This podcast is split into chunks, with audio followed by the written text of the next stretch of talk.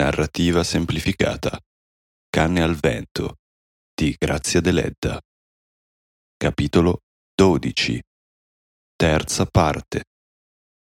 Quando è per strada, dopo che Don Predo lo ha accompagnato fino al portone come un amico, Efix si guarda attorno e sospira. Tutto è cambiato. Il castello sul cielo azzurro, le rovine su cui l'erba trema piena di perle, la pianura laggiù. Tutto ha una dolcezza di ricordi infantili, di cose perdute da lungo tempo, da lungo tempo desiderate e poi dimenticate, e poi finalmente ritrovate quando non si ricordano più. Tutto è dolce, buono, caro, tutto è fresco, innocente e bello, come quando siamo bambini e siamo scappati di casa per correre per il mondo meraviglioso. La basilica è aperta in questi giorni di Quaresima ed Efix va a inginocchiarsi sotto al pulpito. Signore, vi ringrazio, Signore. Prendetevi adesso l'anima mia. Io sono felice d'aver sofferto, d'aver peccato perché sperimento la vostra misericordia divina, il vostro perdono, la vostra infinita grandezza. Prendetevi l'anima mia. Signore, io vi loderò perché avete esaudito il mio cuore. Eppure, nell'alzarsi a fatica, prova un senso di pena, come se l'ombra di una nuvola stesse passando nella chiesa. Anche il viso di donna Noemi, curva a cucire nel cortile, è velato d'ombra. Efix raccoglie una viola del pensiero dall'orlo del pozzo e va ad offrirgliela. Ella solleva gli occhi meravigliati e non prende il fiore. Indovini chi glielo manda. Lo prenda. Tu l'hai colto e tu te lo tieni. No, davvero, lo prenda, donna Noemi. Si siede accanto a lei, per terra, a gambe incrociate come uno schiavo, prendendosi i piedi con le mani. Non sa come cominciare, ma sa già che la padrona ha indovinato. Infatti Noemi ha lasciato cadere la viola per terra. Le batte il cuore. Sì, ha indovinato. Donna Esther, dov'è? chiede Efix. Come sarà contenta quando saprà. Don Predu mi aveva fatto tornare in paese per questo. Ma che cosa dici, disgraziato? No, non mi chiami disgraziato. Sono stato in chiesa prima di tornare qui, a ringraziare il Signore. Ma perché, Efix? Ella dice con voce vaga. Io non ti capisco. Egli solleva gli occhi. La vede pallida, con le labbra tremanti, con le palpebre livide come quelle di una morta. È la gioia, certo, che la fa sbiancare così. Ed egli prova un desiderio di inginocchiarsi davanti a lei e dirle Sì, sì, è una grande gioia, donna Noemi. Piangiamo assieme. Lei accetta, donna Noemi, padrona mia. È contenta, vero?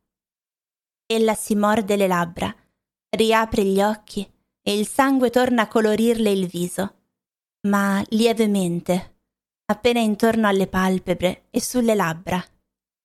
Guarda Efix ed egli rivede gli occhi di lei come nei giorni terribili, pieni di rabbia e di superbia. L'ombra scende di nuovo su di lui. Non si offenda se gliene parlo io per primo, donna Noemi. Sono un povero servo, sì, ma sono chiuso come una lettera. Se lei accetta, don Predu manderà il prete a far la domanda. O chi vuol lei? Noemi si rimette a cucire. Sembra tranquilla. Se Predu ha voglia di ridere, rida pure. Non mi importa nulla. Donna Noemi. Sì, sì. Non dico che non faccia sul serio. In quel caso non saresti qui. Ma adesso fai il piacere, alzati e vattene. Donna Noemi. Ebbene, che hai adesso? Alzati, non stare lì inginocchiato con le mani giunte. Sei stupido. Ma, donna Noemi, che ha? Rifiuta? Rifiuto. Rifiuta? Ma perché, donna Noemi?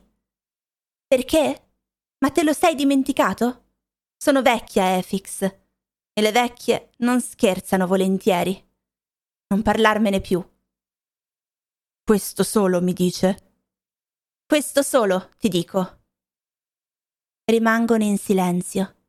Ella cuce, egli solleva le ginocchia e si stringe le mani giunte.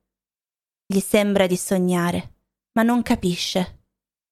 Finalmente alza gli occhi e si guarda attorno. No, non sta sognando, è tutto vero. Il cortile è pieno di sole ed ombra, e al di là del muro si vede il monte bianco come di zucchero. E tutto è dolce e tenero, come al mattino, quando egli è uscito dalla casa di Don Predu. E donna Noemi è lì, pallida, che cuce, cuce, che gli punge l'anima col suo ago. Sospira profondamente capisce. È il castigo di Dio che grava su di lui. Allora, piano piano, comincia a parlare e non capisce bene ciò che dice, ma deve essere un discorso poco convincente, perché Noemi continua a cucire e non risponde. Di nuovo calma, con un sorriso ambiguo sulle labbra.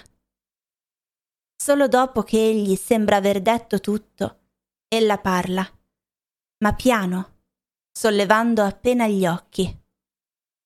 Ma non prenderti tanto pensiero, Efix. Non immischiarti oltre nei fatti nostri. E poi lo sai, abbiamo vissuto finora. Non siamo state bene finora? Che ci è mancato? E tireremo avanti con l'aiuto di Dio. Il pane non mancherà. In casa di Predu c'è troppa roba e non saprei neppure custodirla. Efix pensa, disperato. Che fare, se non ricorrere a qualche bugia? E poi devo dir le cose brutte, donna Noemi. Non volevo, ma lei, con la sua ostinazione, mi costringe. Don Predu è tanto preso che se lei non lo vuole, lui morirà. Sì, è come stregato. Non dorme più, lei non sa cosa sia l'amore, donna Noemi. Fa morire. Allora Noemi ride e i suoi denti luccicano come quelli d'una ragazza follemente allegra. Quel riso fa tanto male a Efix. Lo irrita, lo rende maligno e bugiardo.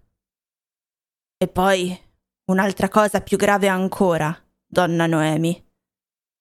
Don Giacinto minaccia di tornare qui. Capisce? Ella smette di cucire. Si mette dritta, si piega indietro col viso per respirare meglio. Le sue mani afferrano la tela ed Efix fa un balzo spaventato, credendo che ella stia per svenire. Ma è solo un attimo. Ella torna a guardarlo coi suoi occhi cattivi e dice calma: Anche se torna, non c'è più nulla da perdere e non abbiamo bisogno di nessuno per difenderci. Egli raccoglie da terra la viola e va a sedersi sulla scala, come la notte dopo la morte di donna Ruth.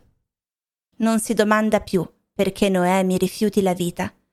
Gli sembra di capire. È il castigo di Dio su di lui. Il castigo che grava su tutta la casa. Ed egli è il verme dentro il frutto è il tarlo che rode il destino della famiglia. Proprio come il tarlo, egli ha fatto tutte le sue cose di nascosto. A roso, roso, roso. Adesso si meraviglia se tutto si è sgretolato intorno a lui? Deve andarsene. Solo questo sa. Ma un filo di speranza lo sostiene ancora, come lo stelo ancora fresco sostiene la viola che egli tiene fra le dita. Dio non abbandonerebbe le disgraziate donne. Dopotutto due donne sole non possono vivere. Deve andare. Come ha fatto a non capirlo ancora? Gli sembra che una voce lo chiami, e una voce lo chiama davvero, al di là del muro, dal silenzio della strada. Si alza e va. Poi torna indietro per riprendere la bisaccia attaccata al piolo. Il piolo, fisso lì da secoli, si stacca e cade come un grosso dito nero. Efix trasalisce. Sì, deve andarsene. Anche il piolo si stacca per non sostenere più la bisaccia. E con sorpresa di Noemi, che ha seguito con la coda dell'occhio tutti i movimenti di lui, egli non riattacca il piolo e se ne va. Efix, te ne vai? Egli si ferma, a testa bassa. Non aspetti, Esther? Torni per Pasqua? Egli fa cenno di no. Efix, ti sei offeso? Ti ho detto qualche cosa di male? Nulla di male, padrona mia. Solo che devo andare. È ora. E allora va. Egli pensa un momento. Gli sembra di dimenticare qualche cosa, come quando si sta per intraprendere un viaggio e ci si domanda se si è provvisti di tutto.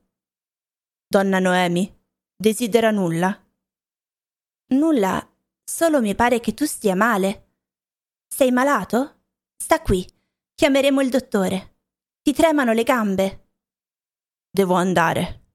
Efix, ascolta, non prendertela per quello che ti ho detto. È così, non posso. Credi. Lo so che ti fa dispiacere, ma non posso. Non dire nulla a Esther. E va se vuoi andare. Ma se ti senti male, torna. Ricordati che questa è casa tua. Egli si mette sulle spalle la bisaccia ed esce. Sugli scalini del portone scuote i piedi uno dopo l'altro per non portar via neppure la polvere della casa che sta abbandonando.